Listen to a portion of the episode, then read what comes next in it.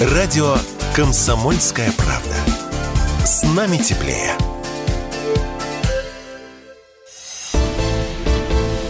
«Экономика» с Никитой Кричевским – Друзья, всем привет! Неистовый Никита Кричевский снова в студии радио «Комсомольская правда». Как всегда, весел, бодр, даже где-то язвителен. Здравствуйте, Никита Саркастичен и прогульщик Алексей Иванов у нас в студии сегодня. Алексей Иванов у микрофона. Да, недельку прогулял, но снова с вами в бою. Пустили все-таки на работу обратно, Иванов, пустили. Пропуск восстановили, пустили, да, я бы так да, сказал. Да. Никита Александрович, ну Давайте пока... с места в карьеру. Да, пока мне не было, ничего не ну, изменилось. Конечно. Главное, новость все равно частично Что значит мобилизация. не изменилось? У нас каждый день все меняется, Леша. Каждый день все меняется, Конечно. но фундаментально новость остается ну, главной. Ну, страна на месте, Саратов на месте. Вот именно. Индекс, э, сами знаете чего, Шаурмы. стоит ровно. Стоит на месте, да.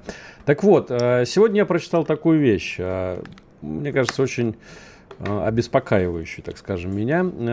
Индекс тревожности в российском обществе скакнул после начала частичной мобилизации с 35% до 70%, то есть в два раза.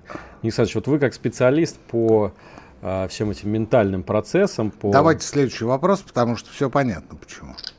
Так что делать с этим? Почему понятно? Что с этим делать? Как людей Это успокаивать? Это вопрос на час. Алексей У нас как раз такое количество времени. Ну, давайте попробуем э, какие-то конкретные меры предложить. Я просто подвожу... Что значит, что делать? Ничего не делать. Пить антидепрессанты?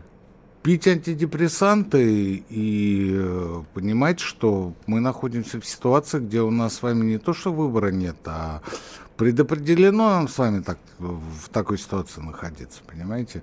Если уж вы возомнили себя Иисусом Христом, так будьте готовы к тому, чтобы а, погибнуть на кресте. Я вам так скажу. А, ну и последнее, что хочется сказать. Вы знаете, то, что а, у нас в головах, это конструкт, который мы создаем сами. Интересно. Мы создаем сами, исключительно сами. Мы начитываемся э, всякого, извините, замат фуфла, а, который мы читаем в Телеграме, там, в, в Фейсбуке у кого есть VPN. В Инстаграме. В запрещенном экстремистском э, Инстаграме, да где угодно там. Э, вы знаете, я э, прихожу к парикмахеру э, и специально спрашиваю, Слайк, ну как? Слайк, как, как вообще? Что люди говорят? Они же к тебе ходят косяком. Они все серьезные, как один. Он говорит, до весны. Это будет до весны. Я говорю, откуда они это знают? Им что, Путин рассказал? И, и откуда? Да, и да, ну, кто-то пил с полковником, со знакомым, а он трепаться не будет. Другой ехал с таксистом, а таксист возит шишек из аэропорта. Третий читает телеграм-каналы, у которых, естественно, есть осведомленные люди в администрации президента. Четвертый а, находится в близких, извините, опять же, за мат, половых отношениях с уборщицей из Кремля. Она, естественно, тоже все знает. И на самом деле, на самом деле я спрашиваю, слушайте, вам не кажется, что а, бывают дни, не когда опустишь руки, а когда Путин, шифруясь, вызывает такси, и на моторе едет домой. И по дороге с таксистом советуется. Что ему делать? До весны или до лета все-таки? Нет. У парикмахера до весны. Слушайте Никиту Кричевского, человек, который знает не все, но если он чего-то не знает, Путин он так и скажет. сам не знает, что дальше будет. Но таксисты, парикмахеры, официанты, а, естественно, ведущие, а, авторы телеграм-каналов, они знают все. Друзья, надо всегда думать, кому выгодно. Это знали еще древние римляне. Кому выгодно, а что касается нынешней ситуации, ну, еще раз говорю, у нас с вами выбора нет. Мы а, оказались в положении, когда нам приходится подчиниться, хотим мы того или не хотим. Выборы есть как минимум у губернаторов. Потому вот, что... я к чему это все говорю? К тому, что, еще раз повторяю, э, ну, вот если получилось уехать, ну, значит, получилось. Так и не надо было уезжать. А, не получилось уехать. Ну, еще раз говорю. И не пытались уехать, вот так сказал. Так, так, так, вот, вот так уж звезды сошлись.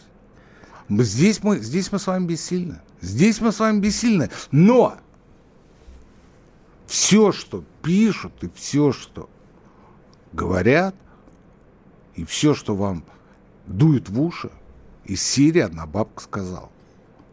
Повторяю в третий раз. Источники информации. Парикмахеры, таксисты, официанты, всезнающие конспирологи из телеграм-каналов и прочие товарищи, естественно, уборщицы из Кремля. Понимаете? Сколько что а, на питерские, пи- они всегда все знают, потому что у каждого питерского свой человек в Кремле. А, что делать? Абстрагироваться от этой ситуации, от этого потока дерьма, который льется в наши уши. Жить сегодняшним днем, жить своим окружением, жить то, тем, чем мы занимаемся, чем мы привыкли заниматься. И помнить, что только мы накручиваем себя и строим все эти идиотские планы. Что у нас хвост болит, что у нас уши отваливаются, что не сегодня, завтра с нами случится что-то непоправимое. Не случится, это первое. Второе. А с чего вы решили, что а, даже если вас коснется мобилизация, это значит, что вас непременно привезут обратно в формате груз-200 или груз-300. С чего вы решили? С чего вы это решили? Я в свое время был в таких ситуациях, еще в советской армии, что я не знаю, как я оттуда выскочил. Ну, Да. выскочил, и не я один, все остальные тоже. Никита Александрович, так вот, кого есть выбор, так это у губернаторов, начал говорить я и продолжаю. Теперь э, се- сегодня многие говорят о, о том, о том, что вот э, разруливать все вот эти сложные места по мобилизации как раз спущено на уровне регионов. Вот. И все к Видите, этому подходят вот по-разному. Послушайте себя, что вы говорите. Говорят. Видите, все говорят. Кто говорит? Кто Никита говорит? Кричевский говорит. Нет. Нет, Никита Кстати, автор Кричевский. популярного телеграм-канала. Никита Кричевский у себя в телеге может только посоветовать, порекомендовать, может сказать, ребят, а нынешняя ситуация, полувоенная, полумобилизационная, да, в нашей авторитарной экономике, авторитаризм это не так уж и плохо. Во многих случаях это даже хорошо. Посмотрите на Китай. А нынешняя ситуация диктует необходимость не только материальных, но и натуральных средств поддержки мобилизованных. А что есть натуральное? Это не а, килограмм гречки с крупой и с пшенкой. Это в том числе, а, скажем, освобождение семей мобилизованных от налогов, от региональных налогов. Вот вы сейчас будете говорить про транспортный налог. Да. А там есть еще имущественный налог. Там есть другие местные налоги. От- а можно ли мобилизованных освободить от уплаты акцизов? Акцизы федеральные. Они не идут в региональный налог. Это прерогатива Госдумы. Ну, на уровне Госдумы отменить. На уровне Госдумы надо обращаться к Госдуме. А что касается регионов, давайте новости. Так вот, в одном из регионов России как раз губернатор последовал совету Никиты Крычевского. Я действительно сначала это про- прочитал предложение у Крычевского, потом у губернатора, и отменил для мобилизованных транспортный налог. Кажется, на два года, да, если я не Да. ошибаюсь. Ну вот вам, пожалуйста, Александрович, почему бы не распространить это на всю Россию? Это э, решение губернатора, и в каждой конкретной губернии есть свои законодательные органы власти, которые могут совершенно спокойно притворить это в жизнь. Там еще есть имущественный налог. Потому что транспорт... На дачу, на квартиру, Да. на мотоцикл? Да, мотоцикл А, мотоцикл транспортный. транспортный. Да, на, на, все, на все имущество, которым вы располагаете. Но не получится ли так, что региональные бюджеты останутся просто без э, существенной подпитки? А я это выдвигал в качестве альтернативы новогодним праздникам. На Кстати, ко- да, вот тоже на сейчас который э, флешмоб предполагалось пошел, да? потратить, да? десятки миллионов рублей, десятки миллионов. Ну, посчитайте, сколько будет, а, сколько будет э, в затратах, если вы проведете там новогодний праздник или там 8 марта, я не знаю, какие еще, э, на какие праздники в бюджетах регионов предусмотрены средства, на какие, на какие торжественные там события, еще на что-то. Посчитайте, сложите все это вместе, сопоставьте с тем, какое количество налогов вы получаете в виде транспортного налога или имущественного налога на мобилизованных. Это не так много. Это не так много. Если всего по стране 300 тысяч, то а, на каждую губернию это, ну, порядка, там, скажем, 5, ну, максимум 10 тысяч человек. Максимум 10 тысяч. Максимум, максимум. Ну, и освободите этих людей. Освоб- Не этих людей, их семьи, их семьи. Сейчас пошли первые похоронки. Вы предлагаете брать имущественный налог с тех, кто потерял кормильца? Вы последние твари после этого. Ну вы последние твари. Я многодетно освобожден от транспортного налога до тех пор, пока моим а, младшим двойняшкам не исполнится 16 лет. Но вы поддерживаете идею отмены новогодних праздников? Конечно. То есть их нужно полностью отменить по всей стране. Может быть, иллюминацию городов отменить. На них Что не еще? надо тратить э, налоги региональные. А Вообще. так, а так, если какая-нибудь компания э, нарядит елку на главной площади региона, так ради бога. А что касается уличного освещения, например, от- отключите уличное освещение. Давайте продолжим э, говорить об этом после не небольшой рекламы. Алексей Валерьевич. Не утрируйте. Никита Кричевский, Алексей Иванов, радио «Комсомольская правда». Вы слушаете радио «Комсомольская правда». Здесь самая точная и оперативная информация о спецоперации на Украине. Репортажи наших журналистов из зоны боевых действий. Готовит Центральный военный округ, который сейчас выполняет задачу на одном из самых сложных участков Донбасса. Готовят боевые офицеры, которые с 24 февраля воюют, да, выполняют боевые задачи. И они все знают, что они готовят мотострелковые бригады именно под себя, под свои подразделения, под а, свои задачи. Никаких фейков, только проверенная информация. «Экономика» с Никитой Кричевским. Народный профессор всей Руси Никита Кричевский, студия радио «Комсомольская правда» и Алексей Иванов вместе с ним. Никита Александрович, ну давайте, чтобы закончить, я, я просто хочу... Вот вы забраковали мою идею э, экономить на уличном освещении, хотя вот, например, в Европе сейчас экономят, ну, понятно, Ну давайте другим- еще канализацию отключим. Нет, канализацию не надо. А вот Ну, слушайте, еще раз говорю, не нагнетайте, не усугубляйте, и так не сладко. Хорошо, другая тогда идея, кстати, вы ее тоже часто высказываете, о том, что нужно не только от- отменять для кого-то налоги, но для кого-то налоги повышать.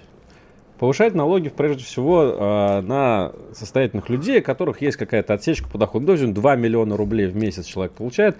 Прогрессивный НДФЛ, так это называется. Никита Александрович, почему эта идея до сих пор не реализована? Потому что есть люди, которые считают, что а, в относительных цифрах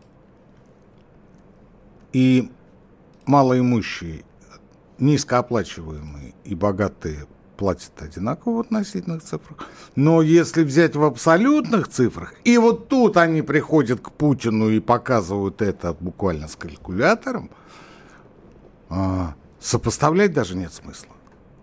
Ну, посмотрите, этот заплатил, там, предположим, за год там, 10 тысяч рублей, а этот за год заплатил 10 миллионов. И все это п- 13%, больше того. А, если мы сейчас введем прогрессивную шкалу, а, у нас снизится, у нас снизится а, доходная часть региональных бюджетов. А, у меня тут же возникает вопрос, почему она снизится? То есть люди будут уходить от налогов. Куда? Куда? В Дубай! Тулу! В Тотьму, Вологодскую область они будут уходить. Некуда уходить, некуда.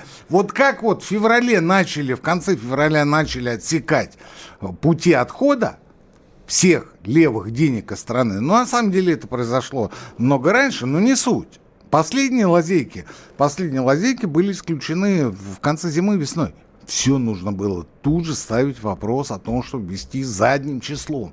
Задним числом с 1 января этого года прогрессивный подоходный налог. Этого не было сделано. Почему? Потому что приходят такие, как Силуанов, такие, как Решетников, такие, как Набиулина, и говорят, Владимир ну посмотрите, ну посмотрите, ну это же наше завоевание, это символ, символ ваших лет. Ну, кстати, кстати, действительно так, потому что Владимир Путин пришел в 2000 году, и едва ли не первая экономическая реформа, которая была проведена, ну, его экономической командой, тогда Герман Греф ее возглавлял, это было вот это уплощение э, шкалы налогообложения. Но это было 20 лет назад, с тех пор... 22. С тех пор, с 2001 года. С тех пор много воды утекло, это первое. И второе, сегодня принципиально иная ситуация по сравнению с тем, что было 20 лет назад. Я, кстати, был шокирован, вот сейчас, знаете, вот это вся... Я вам больше скажу. Я вам больше скажу. Сегодня в Европе требуют прогрессивной шкалы и руководители Европейского Центробанка, и руководители крупнейших компаний наподобие Shell, и многие чиновники из правительства. Вот я тоже про Европу, чем я был шокирован. Сейчас, знаете... вот Они это- говорят, давайте повышать. В давайте Британии повышать, давайте за счет... 45% Да, давайте за счет, давайте за счет повышение налогов поддерживать бедных. В Европе. Но Европа же нам не указ, Алексей Валерьевич. У нас же есть Набиулина. В Европе пришла Лиз Трасс на пост премьера Британии и попыталась снизить налоги на самых богатых с 45%, внимание, до 40%. И ей пришлось через неделю отменить это решение. Ну, потому что... А у нас 13%. Потому что они, конечно, тупые, но не до такой же степени. А у нас 13. А, ну, почему-то за 20 лет никто из Британии в Россию не переехал налоговым резидентом. Наоборот, все, все бегут в ту сторону, а не в нашу. Жерар Депардье переезжал, помните? То у него тоже с налогами В Саратов, да. Ну и чем кончилось? Вот и кончилось, да, печально. Ладно, а, я напомню, телефон, э, по которому вы можете слать свои сообщения, плюс 7 9 6 7 200 ровно 9702, телеграм, WhatsApp, Viber, что вашей душе угодно, а также YouTube канал Радио Комсомольская Правда.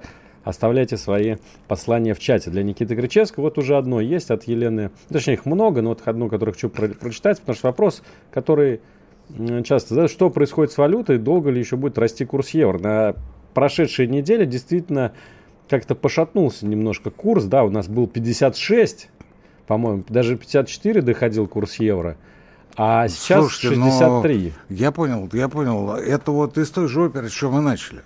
Я не синоптик, Елена. Я думал, вы моя супруга, вы спрашиваете, когда я сегодня приду домой. Слава тебе, Господи, это не, не про это, это не про это, это, это пришлось бы как-то вот юлить там, изворачиваться, да? Нет, никто вам не скажет, когда и как долго что-то будет расти или падать. Никто, никто, потому что Нострадамусов, Нострадамусов и прочих ясновидящих, Жириновских, прочих ясновидящих нет, не было и не будет, потому что это а, высшие силы, это высшие силы. Только они могут это знать. Да и то, я не думаю, что они этим сильно заморачиваются. Потому что они разлетелись на мелкие осколки, как в той сказке про Кая и Герду. А, и сейчас они находятся в каждом из нас. В каждом из нас. И называется это интуиция. Интуиция. А, Елена, у меня к вам встречный вопрос. Вы с какой целью спрашиваете? У вас много евро или вам наоборот надо купить евро? А чем-то отличаются эти ситуации? Ну, если много евро, Елена хочет продать. А, пора продавать. А вторая ситуация, она наоборот хочет купить. А, тут же возникает вопрос: для чего? Для чего? Или она хочет поменять евро на доллары. Но это, а, ну, скажем так, единичный, не сказать, что уникальный случай, Елена. Как долго это будет продолжаться? Я бы, я бы не останавливал бы этот процесс вообще, потому что у нас с вами сколько э, дефицит бюджета в сентябре? 83 миллиарда 83 рублей. миллиарда рублей. 83 миллиарда. За один Всего, месяц. Всего-то. Всего. А почему? А почему? Ну, у нас же идут сверхдоходы, у нас э, сверхположительный э, баланс внешней торговли, и при всем при этом у нас 83 миллиарда дефицит бюджета. Почему так? А потому что у нас курс такой. Потому что у нас такой курс. Потому что поднимите курс до 70, до 80 рублей, у вас не будет никакого дефицита. Больше того, Силанов приходит в Думу и говорит, у нас в следующем году будет дефицит. Почему? Нечто подобное было в Советском Союзе. В конце 80-х. вы считаете, что это неравновесный курс? Это искусственно созданы вот эти 63 рубля? Может быть, э, ну, курс это все-таки нечто объективное, Никита Александрович? Нет. Ни в одной стране мира это не является ничем объективным. Ну, за исключением, скажем, той же Америки там, или Европы. Но там очень сильную роль играют а, в Америке ФРС, а в Европе ЕЦБ. Они могут за счет интервенции регулировать курс. А, ну, давайте не будем ориентироваться на Европу с Америкой, это же наши враги.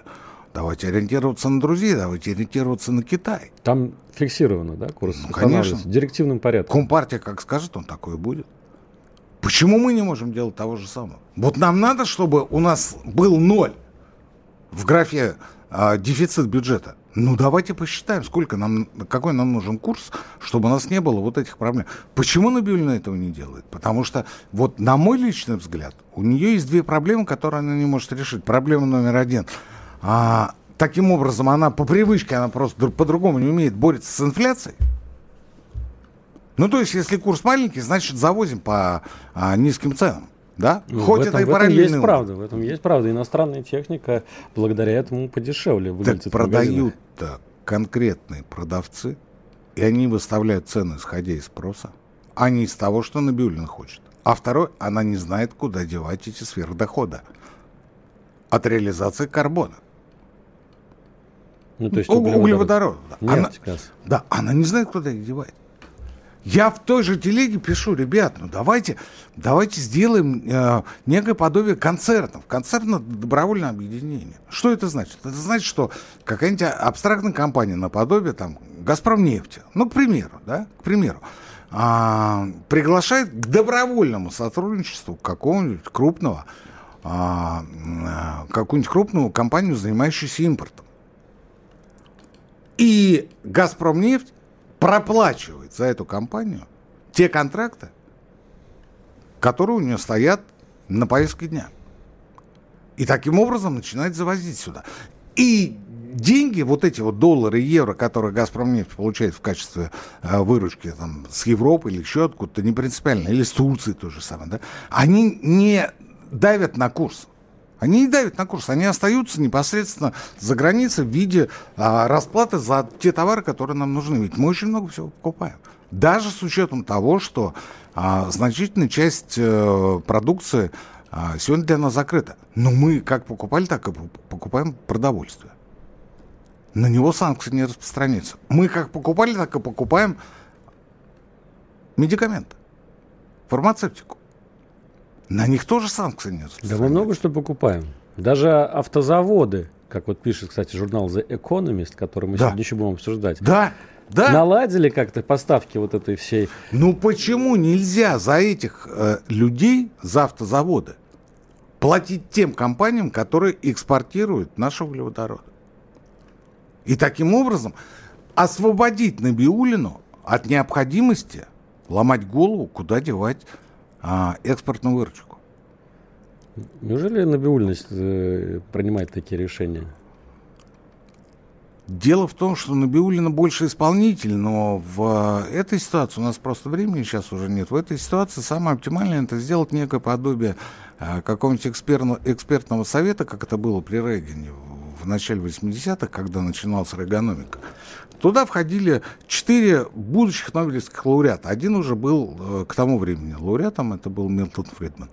И они занимались э, выработкой стратегии. Они не рулили, они не руководили. Ничем кончилось. Все получилось. Никита Крычевский на «Комсомольской правде». Сейчас новости, реклама. Через несколько минут снова в прямом эфире. Экономика. Вы слушаете радио «Комсомольская правда». Радио, которое не оставит вас равнодушным. Я надеюсь, что стратегия развития уже переписана. Ну, просто жизнь не оставляет никакого другого выхода. Профессор Кричевский, Алексей Иванов на радио «Комсомольская правда». Плюс семь девять шесть семь двести ровно девяносто семь ноль два. Ждем вашим сообщений. Телеграм, WhatsApp и Viber – YouTube канал Радио Комсомольская правда. Тоже не забывайте заглянуть туда и написать свое сообщение. Никита Александрович, мы что-то как-то Че? неуважительно отнеслись к э, нашему национальному лидеру. Обычно мы с него начинаем эфир, а тут вот только в третьей части передачи вспоминаем. Но все же, сегодня было очередное важное международное мероприятие. Почему это неуважительно? Мы только о нем и говорим. Только Имейте о нем со... и думаем. Нет, мы говорим только о нем. Имейте совесть.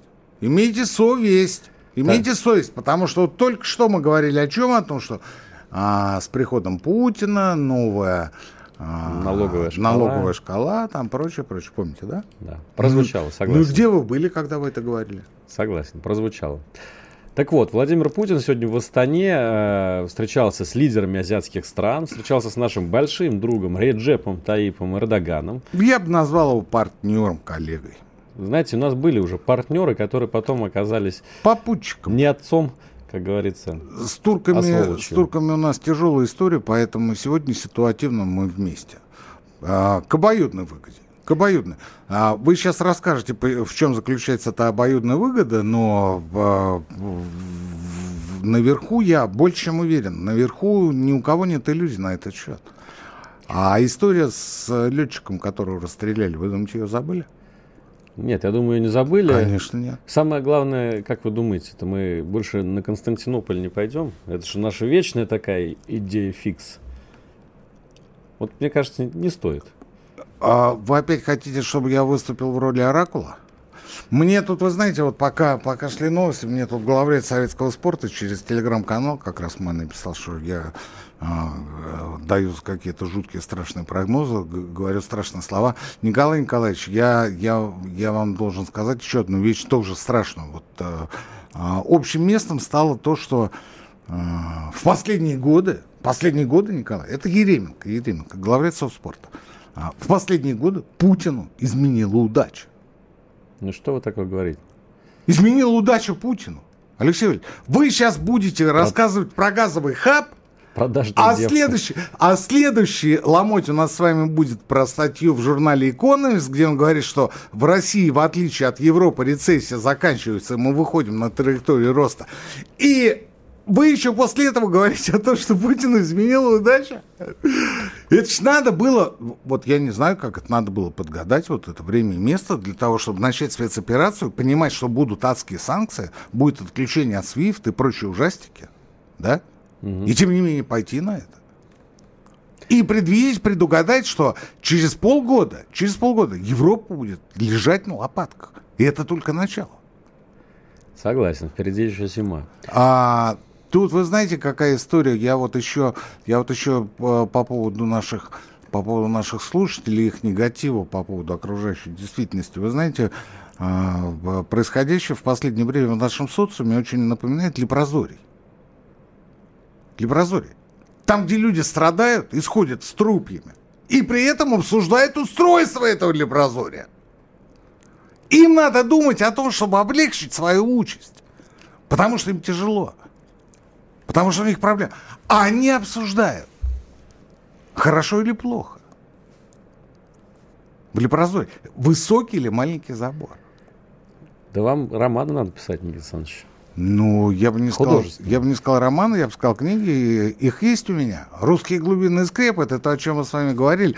А, мне тут а, вчера буквально а, мой товарищ, экономист, приезжал в Москву из Выборга и рассказывал, как он за свою дочь написал сочинение. Получил тройку. Нет, Трояк. Подождите, по поводу царевны лягушки, сказки, сказки. Ну, я тут тут же стал стойку, понимаете, там царевна лягушка. Ну, я, тема, конечно, конечно, конечно. Там а, девочке 11 лет, она учится в школе, ей там говорят, ну, опиши методологию сказки там и прочее. Ну, то есть вот такие вещи. Она не, она не понимает. Она, она говорит, папа, что делать? Он говорит, пиши, дочка. Ну, и продиктовал. Так она мало того, что получила пятерку. И это сочинение послали на всероссийский конкурс. Учительница спрашивает, Машенька, тебе мама помогала? Она говорит, нет. Приходит и говорит, папа, но ведь я же не обманул учительницу. Ведь мама мне действительно не помогала. Я вам это к чему? Я к тому, что а, а, в прошлом, по-моему, году моему оболтусу а, сказали написать сочинение по Бежному лугу Тургенева. Я прочитал, перечитал, точнее, Бежен Лук и высказал свое мнение по поводу Тургенева, по поводу его русофобии и вообще по поводу того, как он относится к детям. Ну, там главный герой там, в каких-то лохмотьях, выглядит он безобразно, у него черты лица, как у дебила, извините меня. Плюс ко всему, буквально через год Тургенев его убивает. Я все это написал. Ну, в смысле, ребенок написал. Ну вот там-то и случился трояк. А я представляю, если, если про Колобка скажет написать, там будет, Все, то, там будет точно кол. Там давайте, будет точно давайте кол, про Эрдогана. Я к чему? Я к тому, что, слушайте, мы отвлеклись. А, мы отвлеклись а, по поводу того, что Путину изменила удача. Вот давайте теперь новость. Удача изменила не Путину. Удачи, удачи изменил Наш Германия. партнер Реджеп Таип Эрдоган сегодня получил предложение от Владимира Попуч, Путина, попуч. от которого невозможно отказаться. Владимир Путин предложил турецкому лидеру создать на территории Турции еще один газовый хаб, который может стать площадкой не только для поставок топлива в третьи страны, но и для определения цен. Вот это очень важный момент. Сейчас газовые цены определяются в Голландии, да, в Роттердаме, на, э, на хабе, на, на хабе, да, Роттердамском. Угу. Владимир Путин предлагает Эрдогану на пару перевернуть всю газовую игру. Ну, не перевернуть. Просто ввести еще одно слагаемое. Еще одно слагаемое. И Эрдоган, конечно, не будь дурак, соглашается. Конечно. Конечно. Ну, А что он теряет? Надо, надо быть дурак. Это же, это же огромная прибыль. Они получили за счет экспорта а, нефтепродуктов, а, произведенных из российской нефти с начала этого года, 2,5 миллиарда долларов. То есть они покупают относительно дешевую российскую нефть, перерабатывают ее у себя в Турции и продают ее в Германию, Великобританию, в Соединенные Штаты, куда угодно. Теперь они будут то же самое делать с газом. Да! Но самое интересное, что 10 лет назад ровно это же говорили кто? Кто? Немцы, немцы, Немцы. немцы, конечно. Немцы. Да- да- Должны были немцы стать э, Газовым хабом. газовым хабом. Газовым да. хабом. Они говорят, вот сейчас вот Северный поток-2 поставят, построят, и мы будем вообще газовый хаб, мы будем диктовать свои условия. Где немцы? Глубоко, в яме. Вы о них слышали? Ну, была такая нация. Я, э, окромя того, что Volkswagen переезжает э, в Соединенные Штаты вместе с сотрудниками и со своим производством, и а, то, что все больше немецких компаний входят в капитал американских компаний для того, чтобы перевести свои активы туда, я больше ничего не слышал. Они Сегодня- бегут из Германии. Сегодня чудесную фразу сказал Роберт Хабек, это министр экономики Германии, сказал, что если нам удастся сократить произво- э, потребление газа на 20%, тогда мы, может быть, переживем эту зиму. Представьте ну, себе. На 20%. Ну, идиот. Ну, просто идиот. не на 5, не на То есть 6, вот- на 20. Давайте по поводу потолка цен. И все будет понятно нашим слушателям. Да, по поводу потолка цен, идея, которая витает давно в европейских, американских кругах, ввести потолок цен на российский нефть и газ. И вот сегодня министр финансов США Джанет Йеллен проговорилась, что вот она планирует предложить цену в 60 долларов за баррель То для есть российской цену нефти. нашего бюджета. Да, кстати, это цена Российского отсечения. бюджета, да. И читайте дальше. Но Александр Новых сказал, что какой бы ни была Да. установленная цена, мы все равно продавать не будем из принципа. Даже если нам это выгодно. Цитата. Цена в этих пределах была бы достаточной, чтобы считать, что Россия может, внимание, с прибылью добывать и продавать. Это что за санкции такие, Иванов? Ты устанавливаешь потолок цену отсечения для того, чтобы копеечка оставалась для того, чтобы добывать и продавать. А я здесь не буду говорить о том, что вы оставляете Путину деньги для продолжения СВО. Вы ничего не понимаете из того, что вы делаете, вы сошли с ума. Нет, они не сошли с ума. Они убивают Германию. Они убивают Европу. Им абсолютно наплевать, что творится по ту сторону океана. Их это не трогает. Они, конечно, делают вид, что они заинтересованы в чем-то по поводу Украины, но на самом деле они крайне довольны.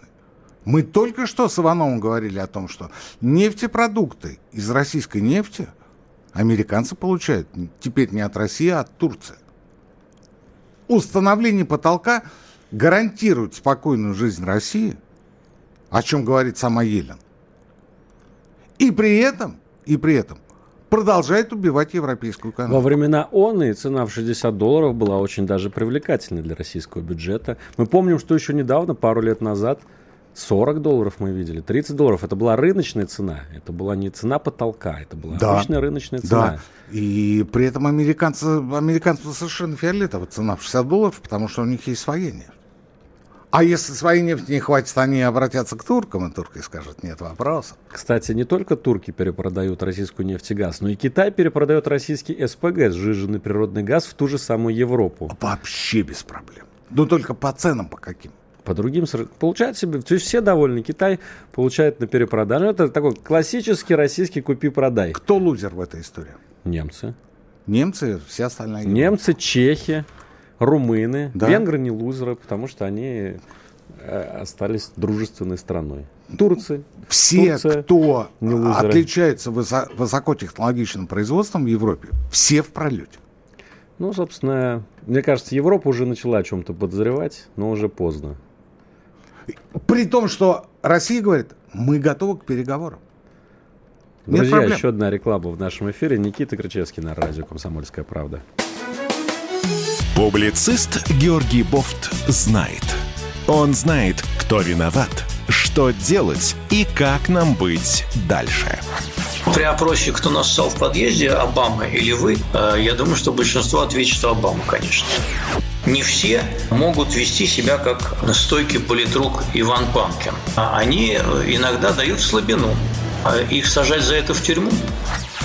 Я могу сказать, что есть рецепт общий. Это постараться сделать общество добрее. Программу «Бофт знает». Слушайте каждый четверг в 8 часов вечера по московскому времени на радио «Комсомольская правда». «Экономика» с Никитой Кричевским. Ну что, поехали на финиш. Никита Крычевский, Алексей Иванов. Экономика в прямом эфире радио «Комсомольская правда». Никита Александрович, ну я прочитал статью за Economist, мы уже сегодня ее упоминали, еще вчера, когда она только появилась. Похоже, если честно, вот мы говорили только что про Европу, да, э, журнал Economist это британский журнал, для любителей конспирологии сообщу, что э, сообщают, приписывают его владение знаменитой семье Ротшильдов – так вот. А, кстати, еще одна тема, вот, вы знаете, вот, вот я... да, да, вот, вот кто-то ведь должен же быть, вот конспирология должна присутствовать. Кто-то должен всем этим управлять. Да, кто, кто управляет финансовой сетью? Ротшильды. У нас, у нас есть, у нас есть один а, величайший конспиролог и гуру экономики, мы не будем говорить, кто это, хотя бы поймите, а, который сначала предсказывал падение американской э, экономики, естественно, доллара, да, а, которому оставалось там считанные часы, как он писал в свое время. Вот. Потом его любимой темой стал как раз вот э, э Рокфеллер с Ротшильдами. Вот этот замес между Да, да, да, вот кто там, Рокфеллер или, или Ротшильд. Сейчас он, он даже от этой темы отошел, видимо, какую-то другую разрабатывает. Не слежу за ним, я не его биограф. Я лучше за Алексеем Валерьевичем буду следить, как он там себя ведет, как он себя чувствует. Так. Вот. Так вот, так вот, по поводу экономиста, слушайте, а, вы знаете, э, спросить бы у Ротшильдов, они вообще в курсе? Знаете, если бы мы могли задавать вопросы Ротшильдам, мы бы, наверное, здесь не сидели. А где они? Кто-нибудь их видел? Кто-нибудь знает, как они Я себя знаю, чувствуют? кто знает. Роман Аркадьевич. Он, Р- Роман Аркадьевич? Роман Аркадьевич знает. Он тусил с Натаном тусил. Ротшильдом. Угу. С младшим, да? С младшим, Ну, да. однофамильцев много. Я, я, не, я не об этом. Я о том, что а, все сидят в лепрозоре и обсуждают устройство этого заведения. Хотя исходят с трупами, страдают. Чешутся до невозможности, понимаете? Но продолжают есть кактус. Метафора от Никиты Кричевского, которую стоит запомнить. Так вот, э, журнал Economist, кому бы он ни принадлежал, но статья капитулянская, если честно. В России бы они точно загремели под какой-нибудь закон о фейках, там, я не знаю, иноагентах. Заголовок такой. Пока Европа падает в рецессию, Россия из нее выбирается. Представляете, что пишет Никита Александрович? И, говорят, можно даже не верить статистике, которую дает российский Центробанк, но даже Goldman Sachs, банк э, заокеанский, который нельзя заподозрить в симпатиях к России, говорит, что активность бизнеса с каждым месяцем в России все лучше и лучше. И вот тут есть график такой, я сейчас на него смотрю. Говорим, что Россия намного лучше активность бизнеса, чем во Франции, Британии, Италии, Германии. В общем, во всех э, развитых Я сейчас у себя странах. в телеграм-канале повешу по ссылку на эту статью, и там будет как раз вот график, о котором Алексей Валерьевич говорит. А, посмотрите, там э, все находятся в, ну, в, очень, тяжел, в очень тяжелой, мягко скажем, ситуации. В очень тяжелой, только Россия идет вверх. И вот тут, например, приводятся такие примеры, извините за тавтологию. А в долларовом выражении импорт э, товаров в Россию уже практически превзошел, превзошел прошлогодний уровень. Угу. А производство в автоиндустрии несколько, еще несколько месяцев назад упало практически до нуля, а сейчас восстановилось, что дает возможность предположить, что поставки необходимых компонентов Запада – были налажены?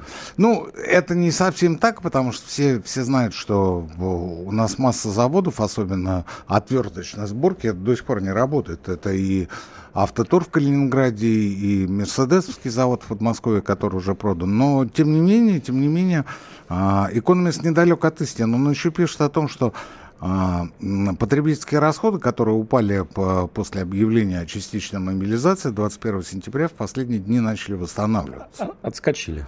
Да, начали восстанавливаться, опять пошли вверх. Ну, то есть вот а, была, было некое подобие сберегательной модели у людей, Сейчас люди вернулись к тому, чтобы все, все-таки более активно тратить. И вот еще, смотрите, в апреле, ну, прогноз по падению российского ВВП составлял 8,5%, минус 8,5%. Нет, там было и 10. И 10 Кудрин, было. Кудрин говорит, 10% минимум, минимум. Да, да, я, я прекрасно помню, в марте говорили 10-20. 10 падение ВВП, 20 инфляция. Да, да, да, да. да. Было такая 10-20. Да, да, да, 10%. 10%. А ну, сейчас... Вот, сейчас... Вот, а, у, а у вас какие-то расчеты там, что-то, чего-то, да? Нам так, да, нам так кажется.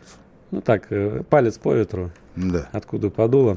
А сейчас э, падение ВВП оценивается в минус 3-4%. То есть представьте себе, более чем в два раза сократился этот прогноз. И я думаю, что это еще не предел. Я еще, кстати, весной, когда началось все это, написал, у меня тоже есть телеграм-канал, что вот будет удивительно, если падение ВВП в Европе окажется больше, чем в России по итогам санкционной войны. И похоже, мы к этому идем. Может быть, не по итогам этого года, но по итогам следующего года точно. Телеграм-канал Иванова называется «Хроники пикирующего капитализма».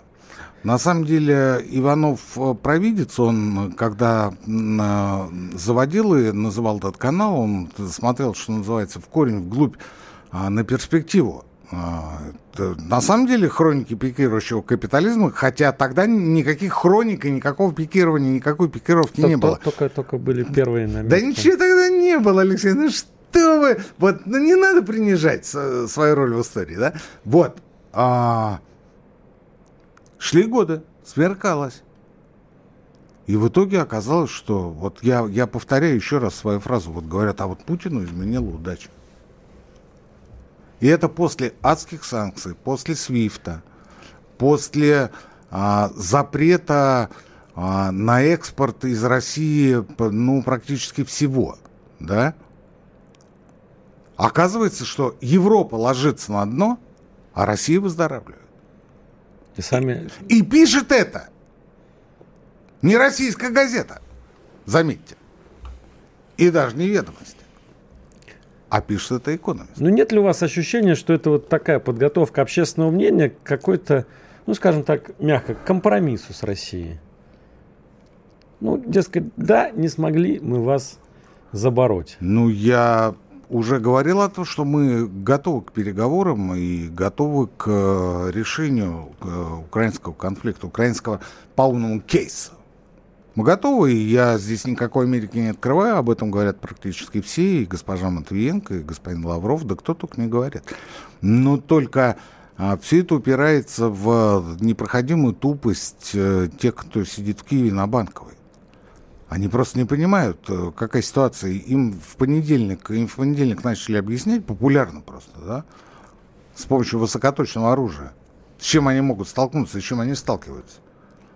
Зеленского, как говорят, уже нет в Киеве. И тем не менее они говорят, я с Путиным не буду ни о чем говорить. Да не надо с Путиным-то о людях думать. И, кстати говоря, по поводу ВВП и по поводу автопрома. А меня, честно говоря, больше волнует э, история и ситуация с реальными доходами людей. Вот это гораздо сильнее волнует. И меня волнует, э, э, ну, хотя бы э, некое обозначение движения к социальной справедливости. Мы сегодня об этом говорили, вот то же самое прогрессивное налогообложение. Это же маленький шажок, малюсенький, но это шаг туда. Вместо этого у нас Абрамович вывозит э, снайперов британцев, меняет азовцев. Ну, Абрамович это уже вообще Мордашов, непонятно. Мордашов э, строит планы, которые он сам же опровергает, э, о, о переоформлении своих санкционных активов на офшорные трасты, где будут независимые э, директора, которые будут не из России, а с каких-то третьих стран. А, Фридман с Савином а, готовы перечислять там чуть ли не миллиарды долларов а, Украине для того, чтобы Украина помогала своим беженцам или кому там еще.